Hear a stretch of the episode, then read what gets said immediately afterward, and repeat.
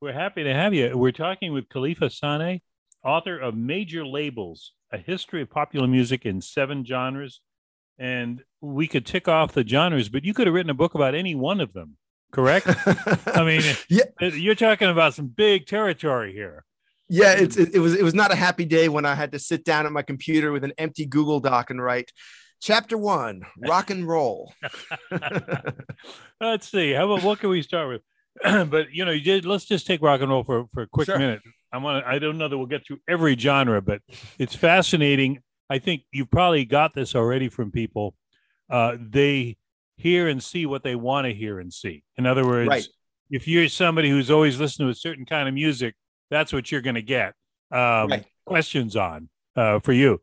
But on yeah, rock, and- go ahead. I'm sorry well no to me that's the that's the fun is is writing writing a book that hopefully is fun to read and has stories people haven't heard before and to someone who's never listened to rock and roll or does, just doesn't spend time in it explain how the term rock and roll what it means in the 70s and how that's different from how people perceive it in the 80s and and what happens when nirvana hits like the big picture stuff right, right. and then the fun is also to zoom in a little bit and say like well what happened in the singer songwriter movement in the 70s or or even what is death metal exactly? And so to me that's part of the fun is is is talking through these questions even or especially when we're talking about music that the reader might never listen to on purpose it might still be fun to spend a couple sentences learning about cannibal corpse.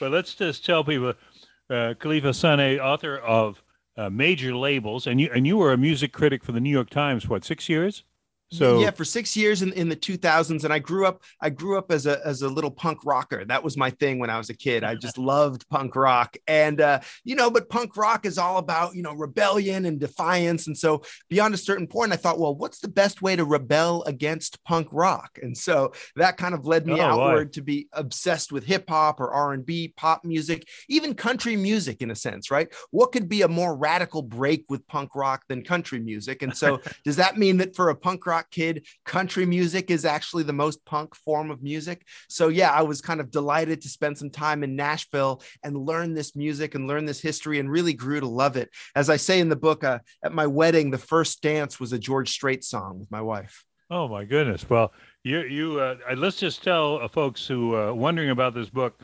Uh, you say in the I think in the in the opening, this book isn't meant to tell you what to listen to. It's meant to tell you something about what everyone else has been listening to and why.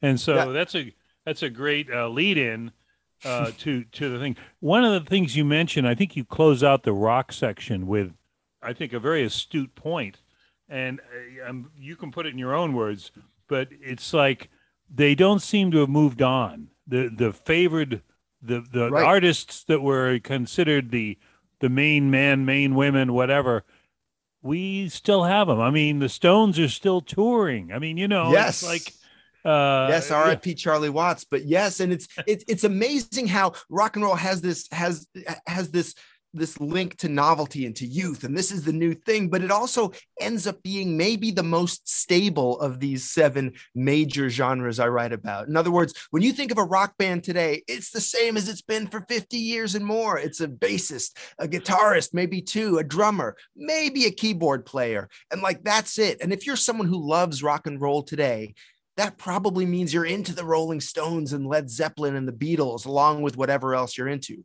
Whereas ironically, country music changes a lot more, right? Country music, people are always trying to figure out like, should we have a fiddle? Should we have a string section? Are we using banjos? Is it okay to use an electric guitar? You know, there was a while when drums were banned from the stage of the Grand Ole Opry, right? And now drums are part of country music. So, ironically, country music, which is always talking and singing about history, is in its way slightly more progressive in a certain way than a genre like rock and roll. And, and you know, uh, Kelefa, we're we're here in Central Illinois, mm-hmm. which uh, one would say is is a country market. Yeah. Uh, there's there's several country stations. The artists that seem to draw the best in in downstate Illinois are, are seem to be country artists. Right. And so it, it is a country area, but it, it seems to be a fascinating thing. I, I I think I pick up on it in the chapter on your book because I'm not a country music fan. Um, and I think there's a lot of people who either you are, and if you You're are, missing out, in, Steve. if you are, you're in with both feet, and if you're Mm. not, you just never figured it out. Yet in your chapter, it's fascinating because you you kind of explore the the whiteness of Yeah. of country music. and- Absolutely. What what how does that affect you when you when you when you got into that? I mean, don't you think? Well, this is just a bunch of racist trash here. That Ab- absolutely not. I mean, I'm I'm not white myself. I'm I'm I'm black or biracial, and my parents are both from Africa. Um, and I write in the music that to me, because I didn't grow up around it, country music, it was almost like listening to world music, right? Like you discover this kind of music that is somewhat foreign to your own experience, but is beautiful and is amazing. And I'm an immigrant to this country, and I think like many immigrants, I kind of fell in love with America and always wanted to try and figure it out, like what's happening down there, what what is the story with country music? And so, you know, part of what I found is that obviously American music, like American society, is somewhat segregated by race. You know, you have black genres. For a while, R and uh, R and B is called in Billboard magazine black music. Like that was the name of the chart in the 1980s. Mm-hmm. And so it makes sense mathematically as well as culturally. You'll also have white genres. And as I write in the book, you know that that obviously reflects the way we live, and it's it's a bittersweet truth of life in America. America but there's also a lot of beauty and great music to be found in all of those communities. And so I've, uh, as I say in the book, I, I've really fallen in love with country music. And one of the things I talk about is how country music singers wrestle with this idea of what is this music supposed to be? Who are we singing to? Who are we singing about? Whose lives do we reflect in our music? And, and there's lots of different answers to that. Tim McGraw, country singer, sings Southern voice, and his whole idea is that this can be the music of Hank Aaron and Hank Williams. And and you know, I think that's a really inspiring vision of one thing that country music can be.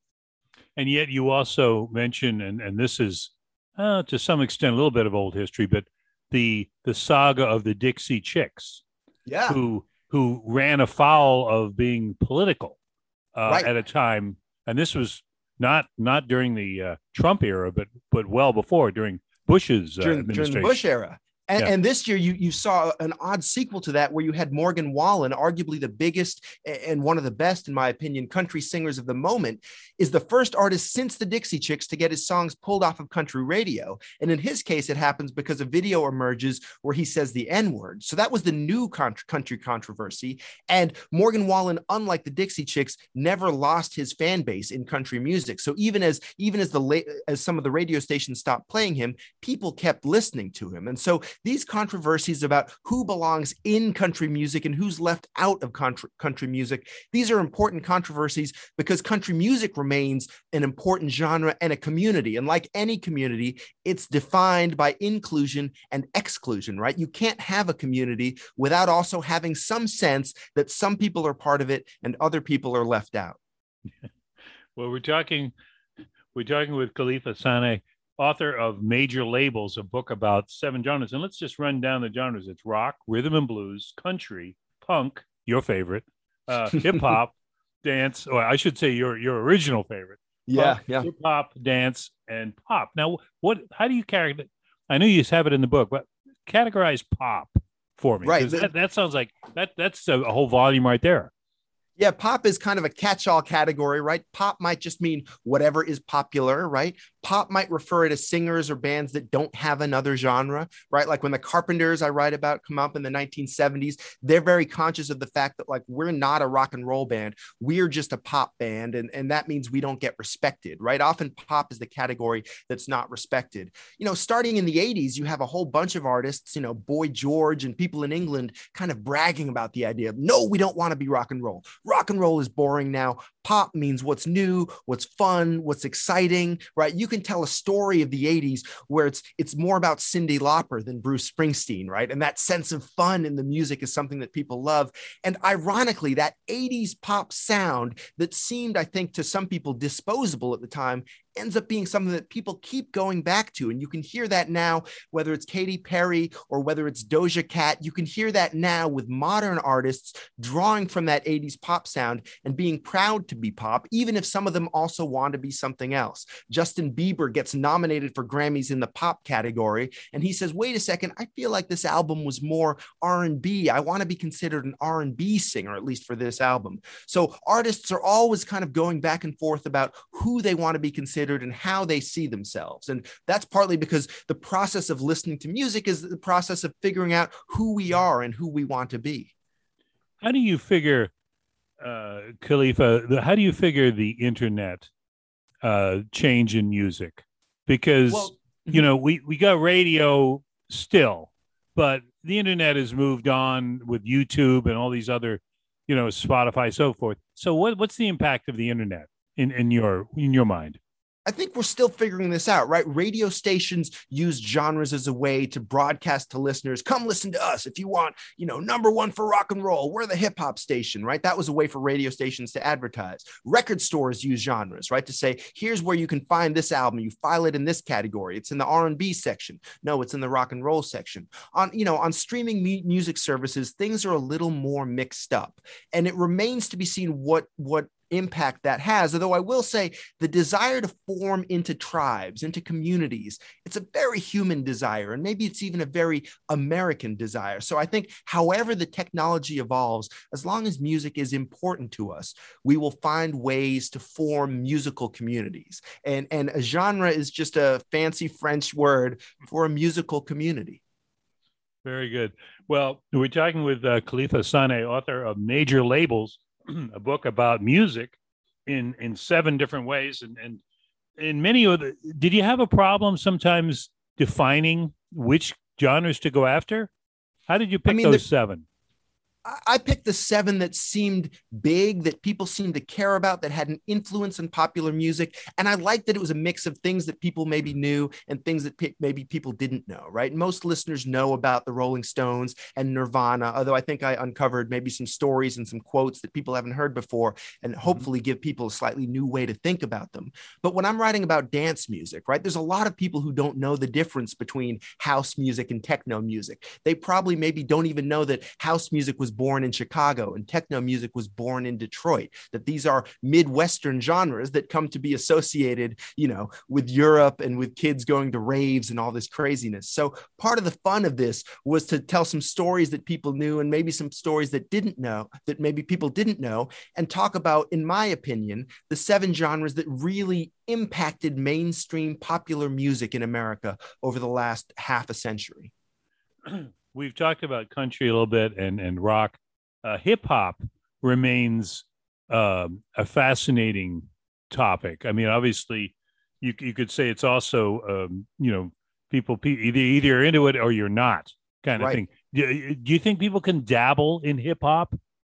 Well you're seeing more dabbling right? I, I, write about someone like post malone who's a who's a kind of a pop star and he kind of comes out of hip hop. He's actually got some country influence. He's got some rock influence. You know by certain metrics if you look on streaming sites you can look at the top 50 songs and you know more than half of them will have some sort of hip hop influence. You know for a long time hip hop meant rapping right and now you have hip hop acts whether it's Travis Scott or or someone else who who do kind of hip hop music, but they're sort of singing. So those those boundaries are getting a little fuzzier, even as hip hop remains something that people are invested in, right? Hip hop is still a flag that people want to wave. The idea of hip hop as an identity, as a culture. And you know, I, I wanted to tell the story of hip hop to celebrate it, but also to explain to people who don't listen to hip hop, here's why I think it's so amazing. And here's why it's lasted as long as it has, right? I think in the 80s, it was easy to imagine that this thing where people are kind of basically doing poetry over other people's records, right?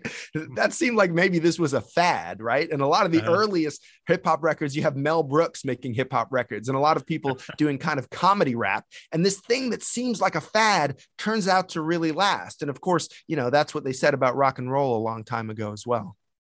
Very good. Well, Kelefa, Kelefa Sanneh, author of Major Labels. And, you know, I'm wondering, first of all, and I asked this question of, of most of our guests, but uh, what's your next project? I mean, are you going to delve further, or uh, have you have you formed that yet? even more major labels. Yeah, I, I don't I don't know what could be next. How about minor labels?